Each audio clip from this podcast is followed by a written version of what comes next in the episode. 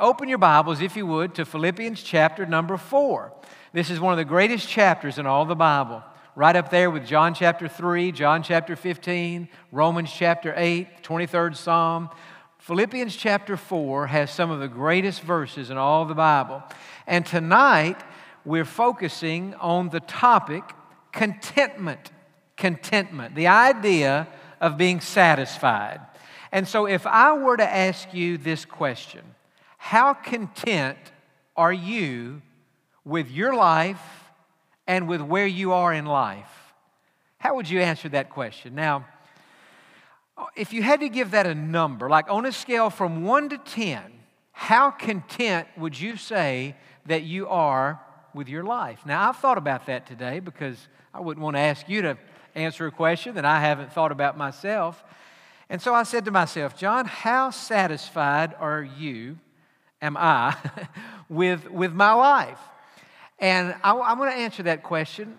I would say it this way as far as my own relationship with God is concerned, as far as my own peace of mind is concerned, as far as my own uh, peace in my soul is concerned, and as far as my actual life is concerned, about like me, John, my life, I would say I'm probably either a 10 or a nine. I mean, I'm pretty close to 10. I mean, I would say honestly that when I think about the life God has given me, the peace I have in my heart, and what that means to me in my life, I would say I'm either a 10 or I'm close to maybe a nine, maybe some days an eight and a half.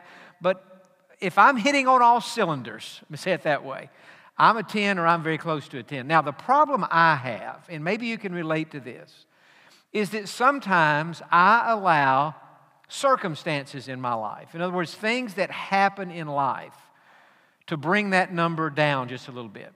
Or sometimes I might allow a, a person or a people, or, you know, sometimes in life, and I don't think we mean to do this with each other, but sometimes in life we can put pressure on other people you know and sometimes i feel you know and i know you have you feel this sometimes you just you feel pulled here and you feel pulled here and you feel pulled here and sometimes i just think if we only could have 28 hours in a day, I could do all of this.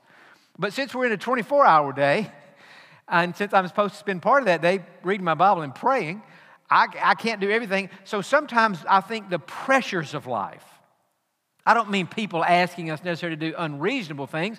I just mean we all have responsibilities in life. And sometimes we just feel pulled, and if we're not careful, that can knock our uh, satisfaction with life. It kind of frustrates us, maybe, or agitates us. And so we have to learn how to deal with that. Sometimes just things happen in life, and, and we just we allow these things coming at us from the outside to knock down our level of contentment, our level of satisfaction, and we're not maybe a nine or a 10 like we would like to be. Now, tonight I'm preaching out of one of my Adrian Rogers study Bibles, and you know that I love Dr. Rogers. In fact, when I get to heaven, I'm going to have to invite him over to my mansion for dinner one night and just say, I preached a lot of your material and I owe you something. And uh, Gabriel has prepared this up for us tonight. So I want to talk to you about this.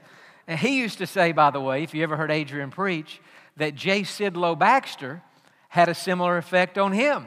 He's a preacher of another generation. And Adrian said, I just uh, I'm afraid when I get to heaven, J. Sidlow Baxter is going to say, You preached all my material. So I feel that way toward Adrian. So anyway, I may have to have them both over. Maybe it originated with Baxter. But here's what Dr. Rogers says about contentment in, in the life of Paul. Paul came to a place in his life, not a physical place, but a spiritual place, where he felt divine contentment. Most people think they know what contentment means, but in God's word, it means self contained. In this passage, Paul thanked people for their love gifts to him, but he also wanted them to know he was not dependent upon them because God had brought him to a place of sufficiency in himself alone. That is, Paul was able to say, I have learned that I don't need anything or anybody else except the Lord.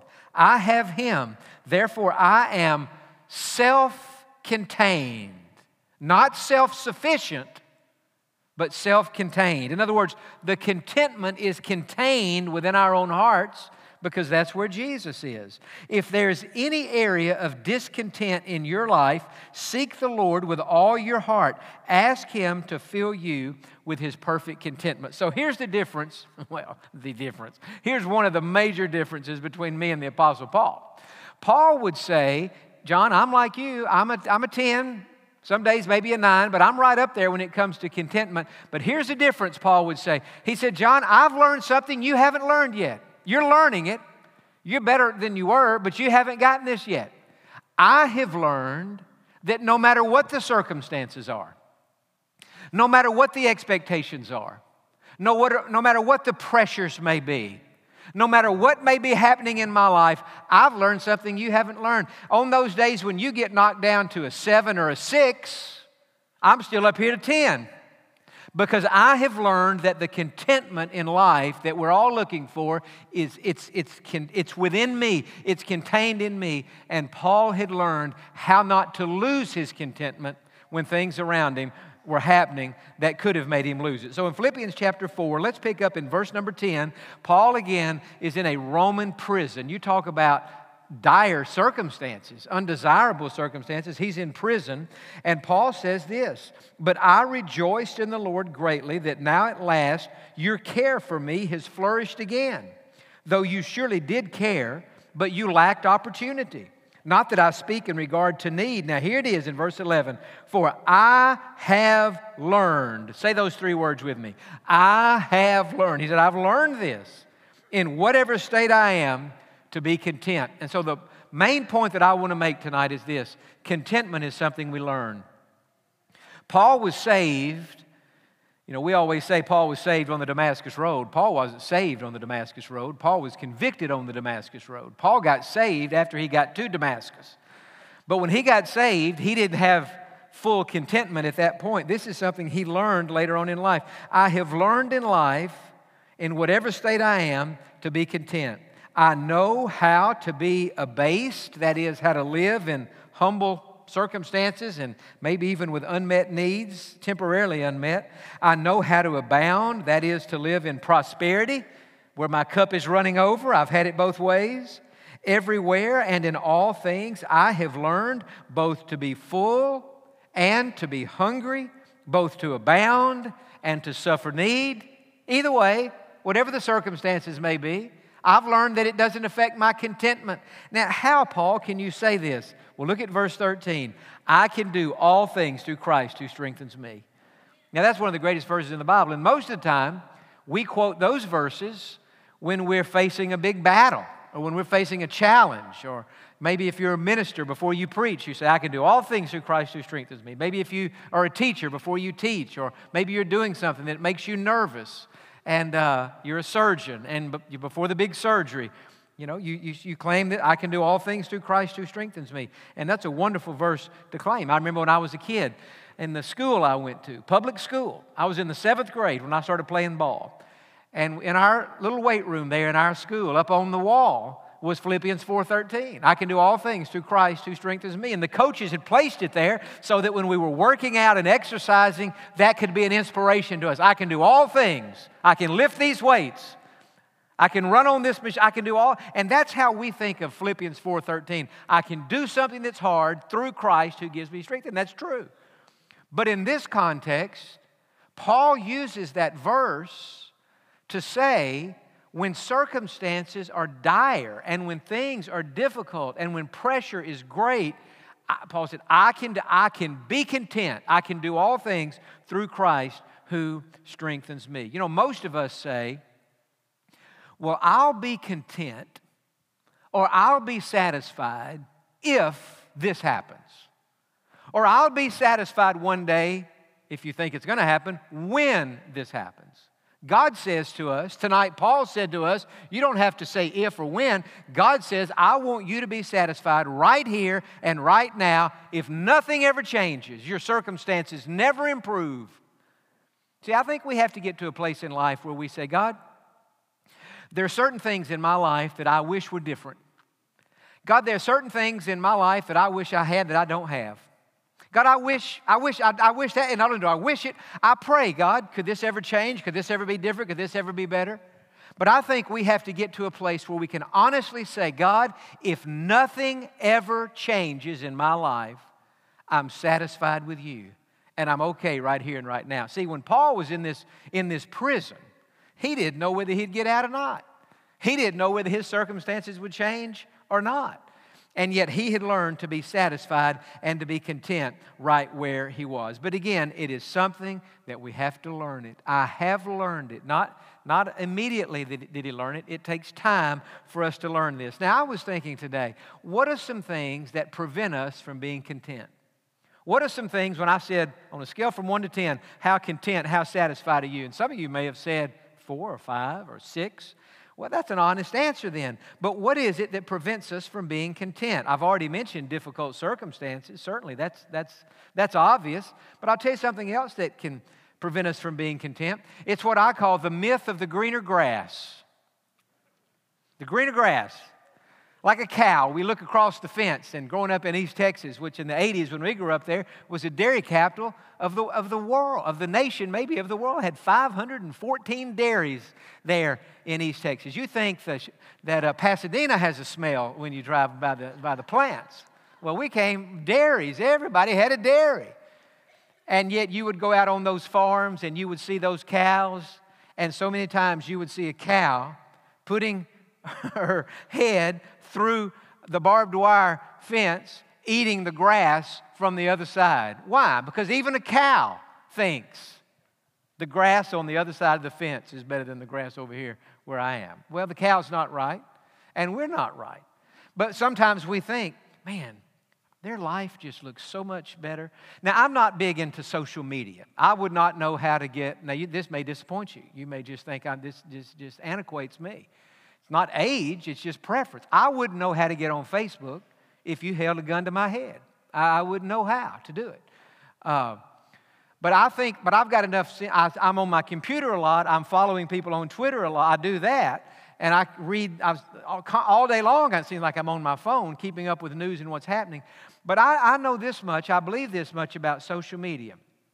Although there are many advantages to it, many strengths to it, and people I follow, I'm blessed by following them. But I think social media is a double edged sword. And here's what I mean by that. Even though I don't know anything about Facebook, and those of you who do, which would be everybody else here but me, I do understand that. I think you would agree with me that on Facebook, most everybody is putting their best foot forward, right?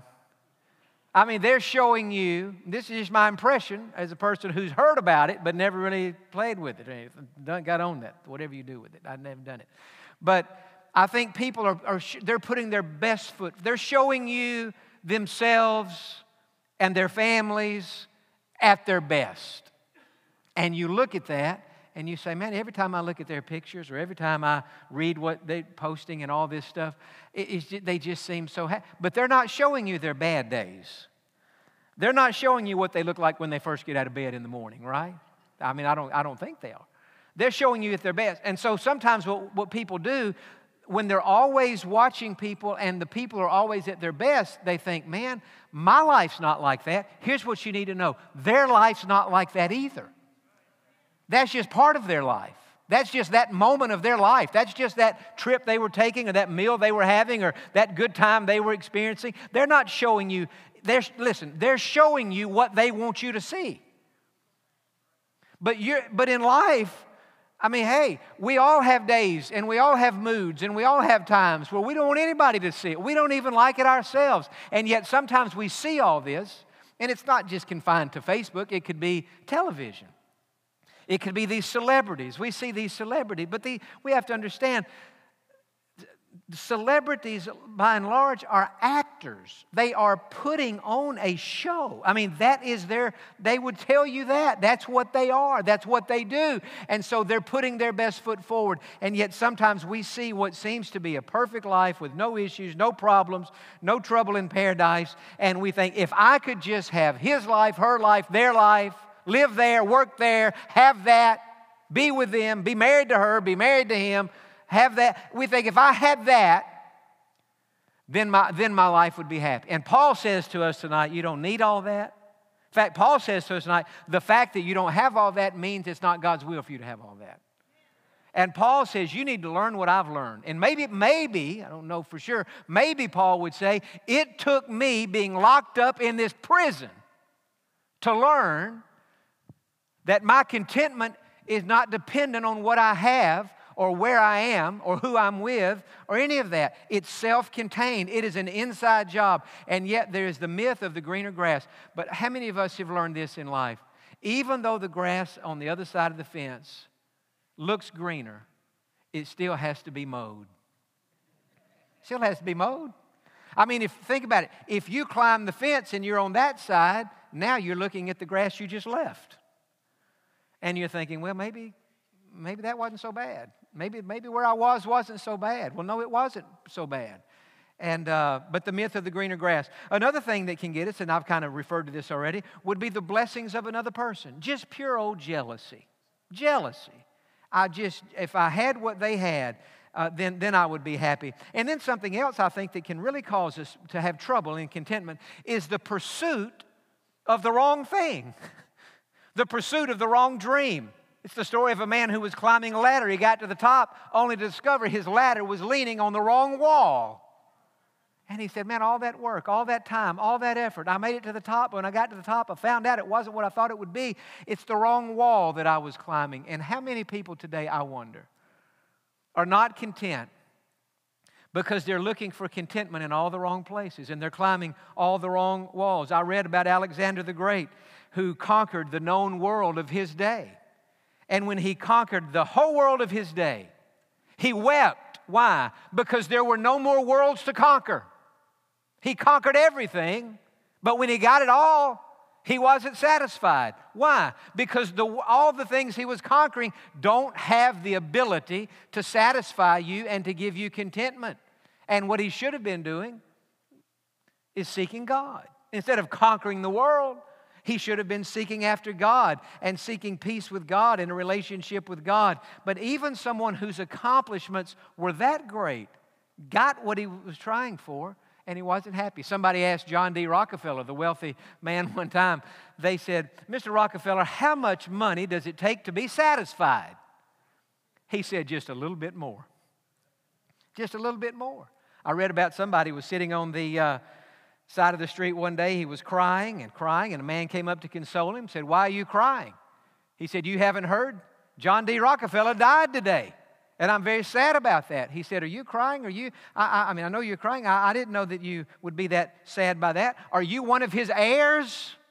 He said, No, that's why I'm crying. I'm not one of his heirs. I'm not going to get what he's leaving behind. But think about this even if he had been one of his heirs, and even if he had inherited millions of dollars, those millions of dollars couldn't have given him the contentment that Paul had in a Roman prison where he had absolutely no material possessions. All he had was the presence of Jesus Christ. And yet, sometimes, this is what I was saying to, uh, earlier. When it comes to me, my relationship with God, my peace of mind, my peace in my heart, God has given me a, a deep, high level of commitment, I mean, of contentment. 10, maybe some days 9, but right on up there. But sometimes I, like you, let these other things knock my contentment level down, and I have no one to blame but myself. Now, here's the question How can we be content? You say, John, Paul said that he had learned in whatever state I am to be content. Uh, Adrian says here that it's self contained, it's on the inside. So, how can we, because I think all of us here tonight want to be content, I mean, we want to get to that place where things don't, I mean, we're human. Things are always going to maybe rattle us or kind of, I mean, we're not going to ever stop being human. But how can we get to a place where when that happens, we recover and bounce back so quickly that we kind of shake it off and we, we keep our contentment and we keep our satisfaction all that time. Let me just mention some things that I've jotted down tonight. Number one, and this is where it all begins. In fact, I don't even have to have a number two and three. I've written down three things, but I could just do it all in number one. Here's the secret to contentment. You ready for this? Say amen. Here's the secret to contentment the presence of Jesus. That's it. I mean, if contentment is found in Jesus, what else do we need?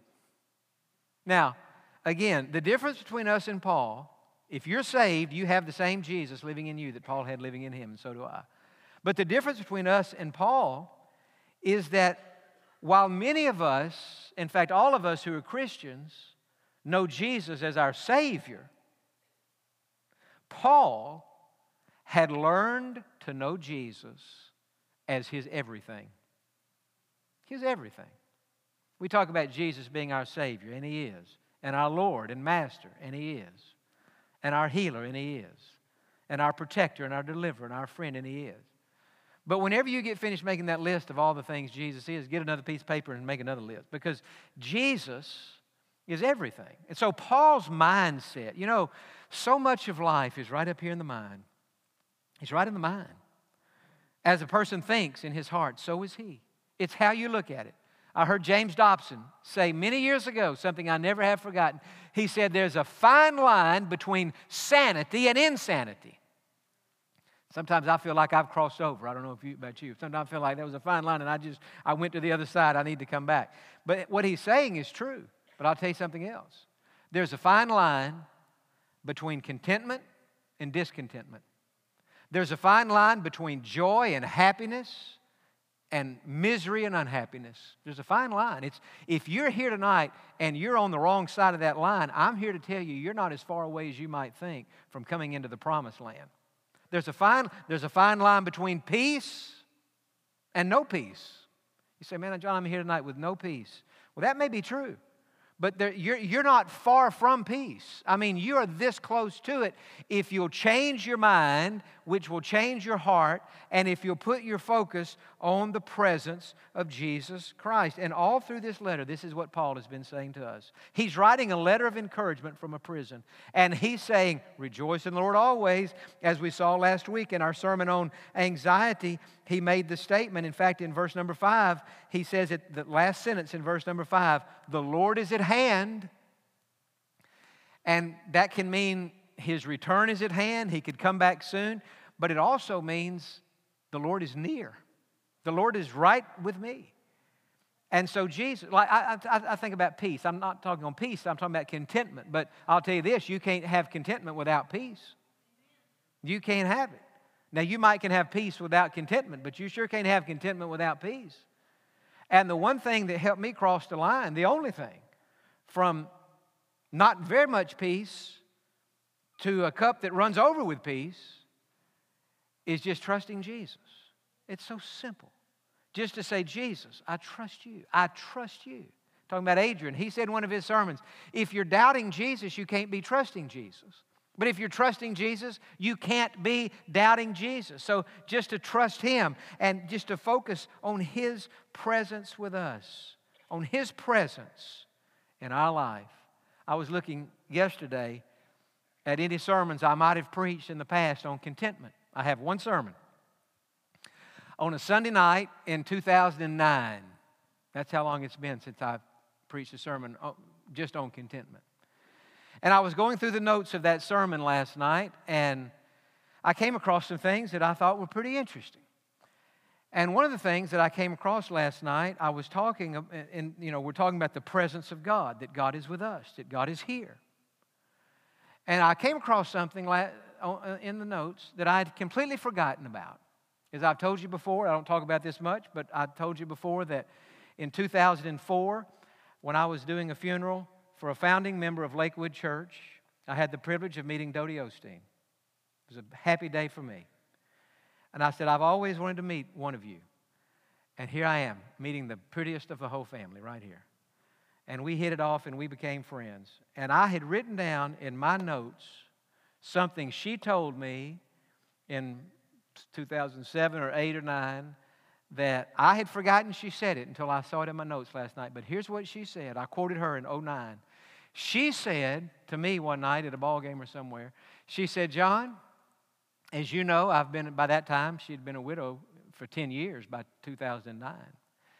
And back then, she would go to the church most every day and, and do work at the church. By the way, she just turned 90 this past Sunday, 90 years old. But she said to me on one occasion, she said, John, I have to be honest with you. As much as I love people, and she loves people, I mean, she loves people as anybody I've ever known. She said, but I have to be honest with you. all day long, I look forward to getting home in the evening and being alone with Jesus. Now, you think about that. Those of you who live alone, and I live alone, but I wonder tonight, those of you who live alone, do you look forward to getting home in the evening and being alone with Jesus? And even those of you who don't live alone, do you look, do you look forward to being alone with Jesus? I can remember one year on Christmas Eve, I invited her to come to our family. On this particular year, all of her family was going somewhere on, for Christmas, skiing or something. And I said, Why don't you come to our house for Christmas Eve? And I invited her. And she said, I appreciate that, and I would love to come, and I know I would be welcome, but she said, I have to be honest with you. She said, I already have my evening, my Christmas Eve planned. And she said, I'm going to be home tonight, alone with Jesus, and I'm going to be lighting candles in honor of his birthday. And I remember what an impact that made on me. Here's a lady, been married 44 years, five kids, 19 grandchildren, huge family, and yet she and loves being with all of them. But she said, In my heart, I have a desire every day to be alone with Jesus. Now, again, you don't have to live alone to be alone with Jesus. No, but I'm saying in your car, when you get in your car, do you look do you look at that? Do you look at that commute, that travel time to work instead of just saying, "Man, I've got to make a 30-minute commute." Don't look at it as a commute. Look at it as a, cha- as, your, as a chapel. Look at your car as a chapel. This is time to be with Jesus. That doesn't mean you have to pray uh, the whole time, but just to be in meditation, just to be in thought. I talked to a man this morning, this afternoon, and he said, one of our staff members, actually, Kerry Eves, he was up here playing an instrument a minute ago, and he told me something about him I didn't know. He said he wakes up every morning at 4.30. And I said, I do too, and I go back to sleep about 4.45. But he meant he gets up at 4.30. And he said, every morning, unless it's raining, I go on an eight mile walk. Eight miles. I said, now you tell me about that. How do you? He said, well, I move on at a pretty good pace. I said, do you have your quiet, do you do your praying while you're walking? Eight miles. He said, it takes about two hours to walk. He said, I do pray while I walk, but it's more meditative, more, you know, I'm, I'm, but it's not like structured praying. He said, I get back home at 6.30, and that's when I have my quiet time. But he, he made a distinction that I've always thought is important. He has a time in his day, not just to read his Bible and pray, like we're supposed to have our quiet time, but he has a time in his day where, as I would say it, he just kind of lets, he just kind of airs his mind out with Jesus. Meditation. I've had God tell me more things, impress more things on my heart, not necessarily during a quiet time. I've had that too. But I mean, just when you're out there doing something like that, where you, you're not telling God or even asking God for things, you just, as Charles Stanley used to say, your mind is in neutral. And when your mind's in neutral, now you can hear from God. But if your mind's never in neutral, I mentioned Adrian here. When Adrian was in, in his, I don't know, he was on up and been pastoring for a long time, a man in his church came to him who had been the uh, high ranking uh, CEO or something for I don't remember if it was Procter and Gamble or Johnson and Johnson. It wasn't either one of them, but it was something like that. And he retired. And he came to Doctor to the pastor. He said, "Pastor, you got a lot of responsibilities. Preaching all these sermons, leading and pastoring a church, you know, everything that goes along with it." He said, "I just want to volunteer my services to you to take as much of that the administrative responsibilities off your plate as I can so that you can have time to think.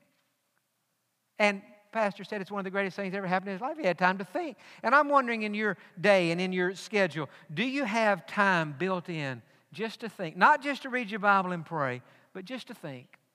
Do you ever just say to, to Jesus, Lord, if you have anything to say to me, I'm listening. See, when, when we talk about turning your commute into your chapel, that doesn't necessarily mean that you should spend that time going through your prayer list. You can, but it might be better some days, or at least on your way home, sometimes turn the radio off and just say, Now, God, for the next 10 minutes of this ride, then I'll turn the radio back on. But for the next 10 minutes of this ride, is there anything that you have to say to me? Do you ever just ask Jesus, What are you thinking tonight?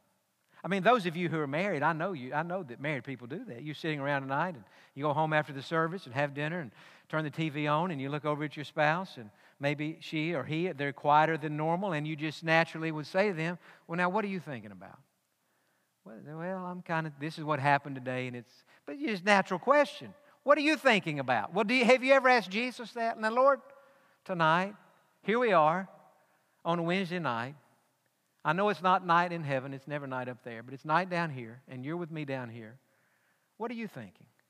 Well, I'm not saying he's always going to answer that, but I'm not, but I can tell you sometimes he will.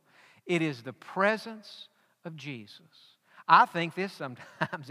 I, I said this to the Lord the other day. I said, Lord, if it weren't for you, I was home when I said this. I said, I'd be in this house all by myself. I would. But I'm not because He is there. And so it is the presence of Jesus, and He has to become real to us. And I do think when Paul said, I have learned in whatever state I am to be content, I think Paul was saying, when I first was saved in Damascus, man, I, I knew Jesus as my Savior and the, the one who forgave my sins and was taking me to heaven. But as the years have come and gone, I have learned that He is more than just that. He is my everything. He's my everything. I, I told the Tuesday Bible lunch yesterday. I got home from work on Monday evening, and I had two things to do. I had to outline my sermon for Sunday morning, and I had to prepare my Tuesday noonday for yesterday. Because my dad was away, and, uh, and I had to do that yesterday. And so when I got home Monday night, I, I, I knew I wasn't be watching, I didn't watch the ball game. And which, as it turned out, I'm glad that I didn't watch the ball game. But that's not why I didn't watch it. I didn't watch it for other reasons. But I, you know what? I wasn't in there saying, Oh, I sure wish I was watching the game. Uh, you know, I, I was interested. I had my phone. I was keeping up with the score. But I can honestly tell you this I, I can't say I was happy. I was as happy doing what I was doing on Monday night than however many thousand people were down there at Minute Maid. And even if the Astros would have won, I was just as that happy. Because it's Jesus. So it's the presence of Jesus in our lives, and he just has to be real. And this is why the devil comes along and does anything and everything he can to get our focus off of Jesus. He'll make us worry. That's where he would strike me. In my sermon last week on anxiety, I told you about that. Those are the type things the devil would put in my mind. Or he'll accuse me or condemn me or make me feel badly about something. As I said last week, sometimes the devil can make you feel guilty when you didn't do anything wrong. And uh, sometimes we feel guilty because we did do something wrong. But sometimes he, but he gets in our mind, puts thoughts in our mind. And all of a sudden now, instead of focusing on the fact that Jesus is in the living room with me, not to mention in my heart, but I mean just in the room with me. Well, now we're thinking about this and thinking about that, or maybe something happened at work, or, you know, now I'm upset about this or upset about that, or something's happening in Washington. Goodness gracious, that'll upset all of us if we just filled our minds with all these things that are happening. And I'm not saying we shouldn't be knowledgeable or keep up with the world events. I keep up with it, I'm interested in all that. But I know this I can only push that envelope so far. And if I get put, put too much of that in my mind, it gets my focus off Jesus. And I, I believe this with all my heart. Anything that diminishes our awareness of the presence of Jesus Christ is not good for us. Not good for us. I can remember back in the, this is personal. I hope my dad won't mind me saying it, but uh, I can assure you if he does, I'll hear about it in a few minutes when this service is over.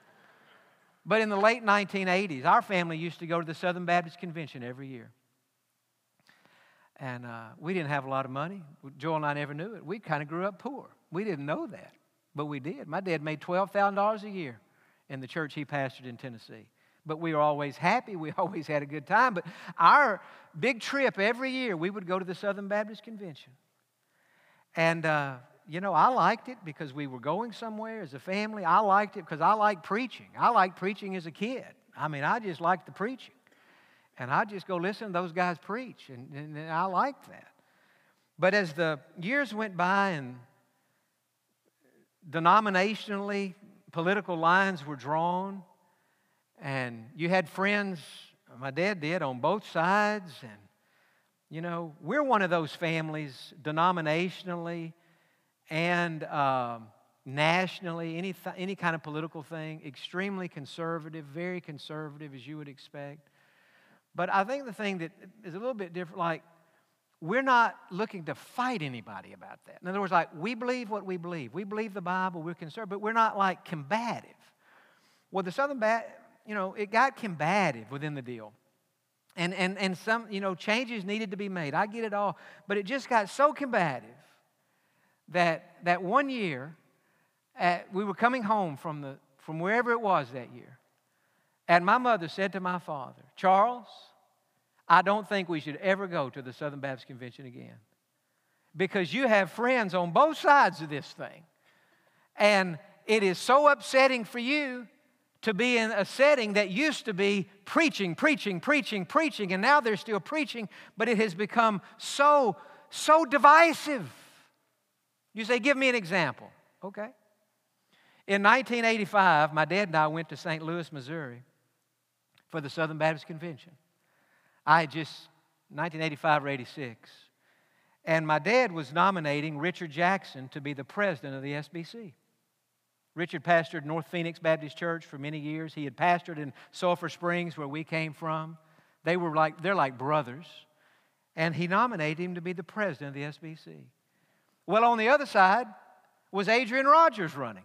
Now, who do I quote as much as anybody's Adrian? You know we love Adrian. Dad and Adrian are very close, very good friends. When Adrian Rogers was dying, uh, when he was battling cancer and coming from Memphis to Houston to, for treatments, my dad calls him and says, Hey, when you're in Houston, I want you to use my car when you're here. Well, he didn't need it, but he appreciated the offer. But I mean, that was a, but he was nominating Richard not as a statement against Adrian, he was nominating Richard because he knew that there were some on this extreme that were trying to take the denomination in such a, a divisive way that he didn't think it was healthy for the denomination. And so Adrian knew why he was doing. There was no hard feelings. So, about two or three weeks before the convention, my mother, we're, we're at, in Oklahoma at a youth camp, and the phone rings one night, and my mother answers the phone. And somebody on the other line said, Miss Redmond, yes. You, Dr. Charles, yes, yes, I'm his wife. He's planning on nominating Richard Jackson at the Southern Baptist Convention in St. Louis next week. Yes, he is. You tell him if he continues with that plan, that we have eyes on him and he will not make it from his hotel to the convention center. See, it was that element that was leading him to nominate Richard, not Adrian. Adrian had nothing to do. So Adrian found out about that. He called my dad, Charles. I got word of this phone call that you received. I'm embarrassed. I'm sorry. I can't believe anybody would do this. I want you to know this because Adrian was already the president. He said, I will be providing security for you to go from the hotel to the convention center to nominate my opponent because he was friends with, they were all friends. But I'm saying that's the, that's the thing that it was, you were dealing with. And that's why she finally said to him, We can't keep going to this party because it's just, it's just, it's not good for you. It's not healthy for you. So I'm, I'm giving you the story in a preacher's life how something like that, that, how could that not get your focus off of the Lord? Now you're wondering, Am I even safe to leave my hotel room at a Southern Baptist convention? So what I'm saying is you put you make up your own illustrations or apply your own to your life. Anything the devil can do to get your focus off of Jesus, he doesn't care what it is. Listen, the devil doesn't care what you're focusing on as long as you're not focusing on Jesus. He doesn't care what it is. Focus on uh, the political candidate you can't stand, focus on an issue that rubs you the wrong way the most. Well, hey, look, I'm not saying that we don't all feel those things. I'm saying this we have to make a fundamental decision in life. Are we going to keep our focus on Jesus? Or are we going to focus on something else? And so that's why I'm saying, I, Paul said, I've learned in whatever state I am to be content. I wish I could, I wish Paul were here tonight and I could say to Paul, Paul, when did you learn that? When? When did you learn that? Paul might say, Well, Jon, I learned it after being in this Roman jail for about three and a half months. Because after about three and a half months of being locked up in this cell, I figured the only thing I have now is Jesus. And either He's enough or He isn't enough. And so I just put my full focus on Him. And I found Him not only to be enough, I found Him to be more than enough. So, how can we be content? The presence of Jesus. I wrote down two other things, but I think that point was so good you don't even need them. But if you want them, say, say please. Say please, I'll give them to you. Well, the next one is, I'm not going to elaborate this. I certainly elaborated point number one, but I, want to, I will not elaborate point numbers two or three. Number two, the approval of Jesus.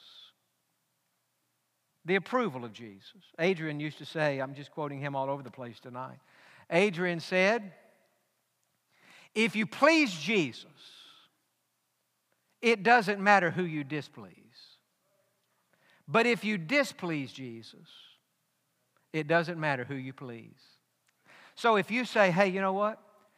If I seek to please everybody, I'm probably going to lose my peace and lose my contentment because I can't, you can't please everybody.